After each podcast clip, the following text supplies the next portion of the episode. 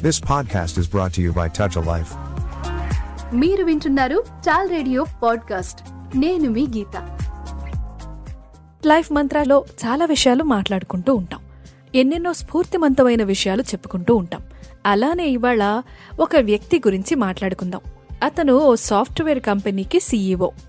Software అనగానే మనందరికీ metro సిటీసే గుర్తొస్తాయి కదూ? కానీ ఈయన సాఫ్ట్వేర్ కంపెనీకి చెందిన చాలా సంస్థలు పల్లెటూళ్ళలో ఉన్నాయి. మీరు వింటున్నది నిజమే. పల్లె అనగానే వ్యవసాయమే గుర్తొస్తుంది. కానీ ఈయన కాస్త భిన్నంగా ఆలోచించి పల్లెటూళ్ళలో తన సంస్థలను నిర్వహిస్తున్నారు. ఆయన కూడా పల్లెవాసమే చేస్తున్నారు. కాస్త కొత్తగా అనిపిస్తోంది కదూ? ఎస్. అదే జోహో కార్పొరేషన్ వ్యవస్థాపకుడు ఇంకా సీఈఓ అయిన శ్రీధర్ వేంబు జీవనశైలి. ఆయన లైఫ్ స్టైల్ మాత్రమే కాదు ఆయన సంస్థను నిర్వహిస్తున్న తీరు కూడా చాలా ప్రత్యేకమే. సాఫ్ట్వేర్ కంపెనీస్ అన్నీ కేవలం సిటీస్కే పరిమితమైతే ఎలా అని ఆలోచించారు. పల్లెటూళ్ళలో సాఫ్ట్వేర్ కంపెనీ స్థాపించి సక్సెస్ఫుల్గా రన్ చేస్తూ సరికొత్త ఒరవడిని సృష్టించారు. చాలా కథే ఉంది అంతా తెలుసుకుందాం. ఫస్ట్ శ్రీధర్ గారి నేపథ్యం గురించి కొంత తెలుసుకుందాం.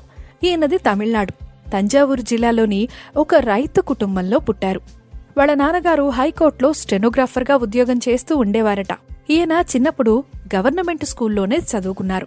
ఆ తర్వాత మద్రాస్ ఐఐటిలో ఇంజనీరింగ్ చేశారు. Merit student. ఇక అది పూర్తయ్యాక అమెరికా వెళ్ళి ఎలక్ట్రికల్ ఇంజనీరింగ్లో పీహెచ్డీ కూడా చేశారు. ఆ తర్వాత క్వాల్కమ్ కంపెనీలో ఉద్యోగం కూడా చేశారు. ఇక ఈయన తమ్ముడు కూడా ఈయన బాటలోనే చక్కగా చదువుకొని అమెరికా వెళ్ళిపోయి జాబ్లో జాయిన్ అయ్యారు. All happies. అయితే సరిగ్గా ఆ సమయంలోనే ఈ బ్రదర్స్ ఇద్దరికీ ఓ ఆలోచన వచ్చింది. ఇలా దేశం దాటి వచ్చి మరీ వేరే వారి కంపెనీలో ఉద్యోగం చేయడం ఏమిటి? మనమే సొంతగా ఏదైనా చేస్తే ఎలా ఉంటుంది అని. అంతే దాని గురించి సీరియస్గా ఆలోచించడం మొదలుపెట్టారు. ఆ సమయంలోనే అమెరికాకి ఇండియా నుంచి సాఫ్ట్వేర్ ఇంజనీర్లు బోలెడంతమంది ప్రయాణమవుతూ ఉండేవారట. అప్పుడు శ్రీధర్ గారు ఆలోచించారు మన దేశంలో ఇంతమంది సాఫ్ట్వేర్ ఇంజనీర్స్ ఉన్నప్పుడు సాఫ్ట్వేర్ ప్రోడక్ట్స్ ఎందుకు లేవు అని. యాక్చువల్లీ ఉన్నాయి అయితే నామకే వాస్తే ఉన్నాయి. సో కాబట్టి ఈ సాఫ్ట్వేర్ ఉత్పత్తులకు సంబంధించి ఏదైనా సొంతగా బిజినెస్ స్టార్ట్ చేస్తే ఎలా ఉంటుంది అనిపించింది. తన ఆలోచనని తనకన్నా సీనియర్ అయిన ఒక వ్యక్తితో పంచుకున్నారట. అంతా కలిసి చర్చించి ఒక నిర్ణయానికి వచ్చేశారు. అంతే అన్నదమ్ములిద్దరూ అమెరికా నుంచి సరాసరి చెన్నైలో దిగిపోయారు. ఇక వచ్చి రాగానే మరికొంతమంది స్నేహితులను భాగస్వాములుగా చేసుకుని చెన్నైలో నైన్టీన్ నైన్టీ సిక్స్లో అడ్వెంట్ నెట్ అనే పేరుతో సొంతగా సాఫ్ట్వేర్ సంస్థను ప్రారంభించారు. మొత్తం ఐదుగురు పెట్టుబడిదారులు. వీళ్ళిద్దరు అన్నదమ్ములు ఇంకా మరొక ముగ్గురు స్నేహితులు. అంతా తలా కాస్తా వేసుకుని పెట్టుబడి పెట్టారు. చాలా కష్టపడి పనిచేశారు. నెమ్మదిగా నిలదొక్కుంటూ ఉన్నారు. అలా ఒక ఐదేళ్ళు గడిచిందో లేదో మొదటి కుదుపు రానే వచ్చింది. వ్యాపారం లేక ఖాళీగా కూర్చోవలసిన పరిస్థితి. అయితే ధైర్యంగానే ఉన్నారు. నెమ్మదిగా ప్రయత్నించి మళ్ళీ పుంజుకున్నారు. ఆ తర్వాత ఆర్థిక సంక్షోభం మరొకసారి పరిశ్రమని వణికించేసింది. అయినా వీళ్ళేం తొడకలేదు గట్టిగానే నిలబడ్డారు. కాకపోతే కంపెనీని కాస్త మార్చవలసి వచ్చింది. అప్పుడు స్టార్ట్ అయింది Zoho corporation. Customer relations management సంస్థగా ఈ జోహో కార్పొరేషన్ స్టార్ట్ అయింది. క్లౌడ్ కంప్యూటింగ్ మెయిన్గా తీసుకుని రకరకాల ఉద్యోగాలని క్రియేట్ చేశారు. సాఫ్ట్వేర్ సేవలను కూడా అందించడం మొదలుపెట్టారు.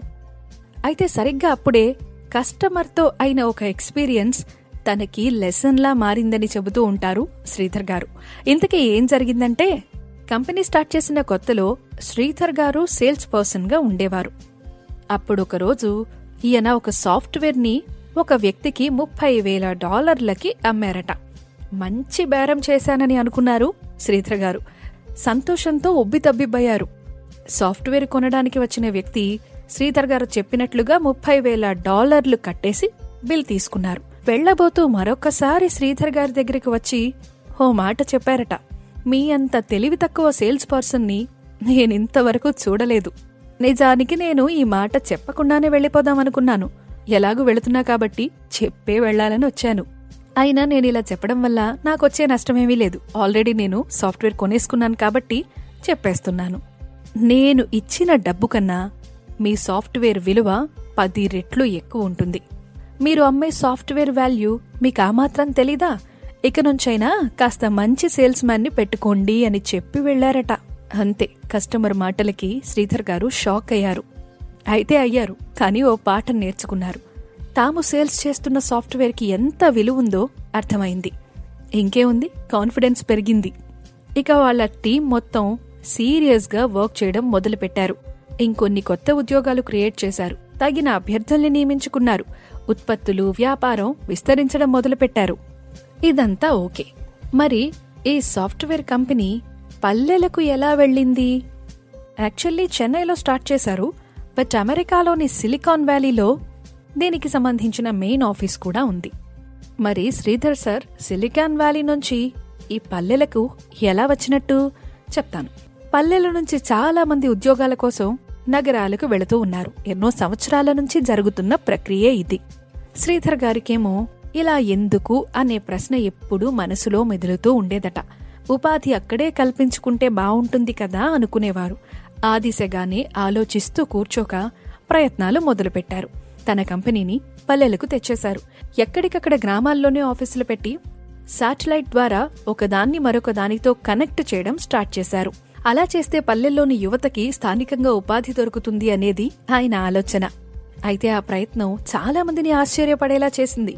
పల్లెటూళ్ళలో సాఫ్ట్వేర్ కంపెనీనా అని ముక్కు మీద వేలేసుకున్న వాళ్ళు చాలా మందే ఉన్నారు. కానీ ఆయన ఆలోచన విజయవంతమయ్యి అందరికీ ఆదర్శంగా నిలిచింది కూడా. మొదటగా తమిళనాడులోనే తెన్కాసి అనే ఒక పల్లెలో సాఫ్ట్వేర్ కంపెనీ స్టార్ట్ అయింది.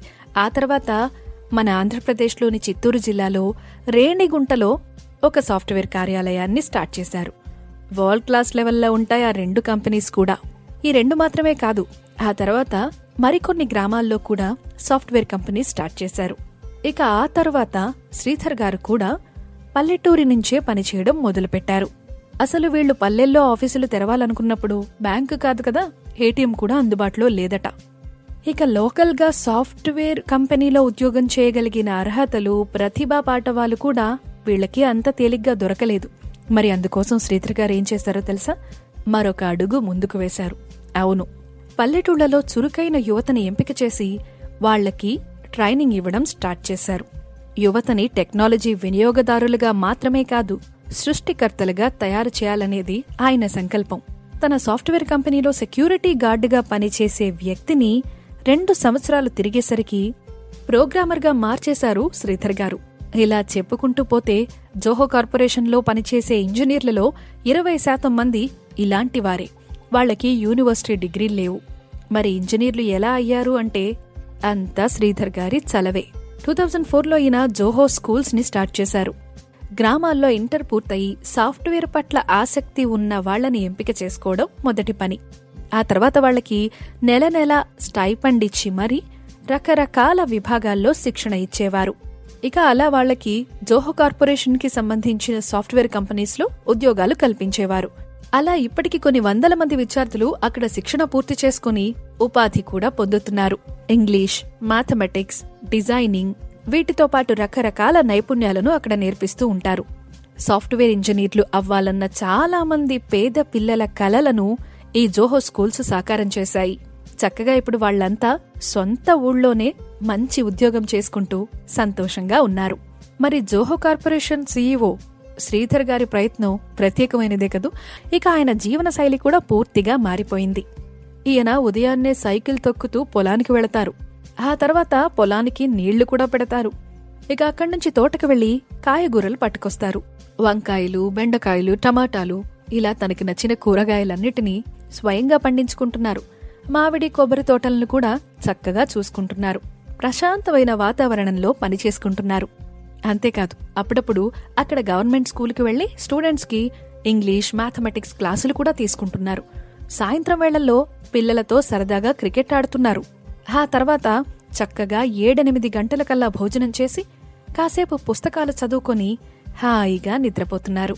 ఎక్కడికి వెళ్ళాలన్నా సైకిల్ మీదే ఈయన ప్రయాణం. కొన్ని వేల కోట్ల రూపాయలకు అధిపతి శ్రీధర్ వేంబుగారు. అంతేకాదు జోహో కార్పొరేషన్లో ఆయనది ఎనభై ఎనిమిది శాతం వాటా. ప్రస్తుతం ఆయనే సీఈఓగా కొనసాగుతున్నారు. ప్రపంచవ్యాప్తంగా ఈయనకు పన్నెండు కార్యాలయాలున్నాయట. వేల మంది ఉద్యోగులున్నారు. ఇక కంపెనీలకు బోలెడంత ఆదాయం ఉంది. ఫోర్బ్స్ జాబితాలో ఆ మధ్య ధనవంతుడిగా ఈయన పేరు మారుమోగింది కూడా. అలాంటి వ్యక్తి ఇలా పల్లెవాసం చేయడం చాలా ఆశ్చర్యంగా అనిపిస్తోంది కదూ? ఏదో సినిమాలో చూసినట్టుగా తోచడం లేదు? కానీ ఇది సినిమా కాదు వాస్తవం. శ్రీధర వెంబు గారు తనకి నచ్చిన పనిని నచ్చిన విధానంలోనే చేస్తున్నారు. అందుకే ప్రత్యేకంగా నిలుస్తున్నారు కాబోలు. అయితే ఈయన చెప్పే మరొక మాట కూడా ఇక్కడ తప్పకుండా నేను చెప్పి తీరాలి. చదువంటే పెద్ద పెద్ద సంస్థల్లో చదవాలని పెద్ద పెద్ద డిగ్రీలు ఉండాలని కాదు అంటారు శ్రీధర్ గారు. ఎందుకంటే ఆ మ్యాజిక్ ఆ పెద్ద పెద్ద విద్యా సంస్థల్లోనో డిగ్రీల్లోనో లేదంటారు. మన మనసులో ఉందంటారు. దాన్ని ఉపయోగించుకుంటే చాలట. ఏది సాధించాలనుకున్నా ఇట్టే సాధించేయొచ్చని చెబుతారు. అయితే ఈ ఆలోచన వెనుక ఆయనకు ఒక ఎక్స్పీరియన్స్ ఉంది. శ్రీధర్ గారు ఐఐటిలో చదువుకునేటప్పుడు డ్రాయింగ్కి వాడే పెన్సిల్స్ని జర్మనీ నుంచి తెప్పించుకునేవారట.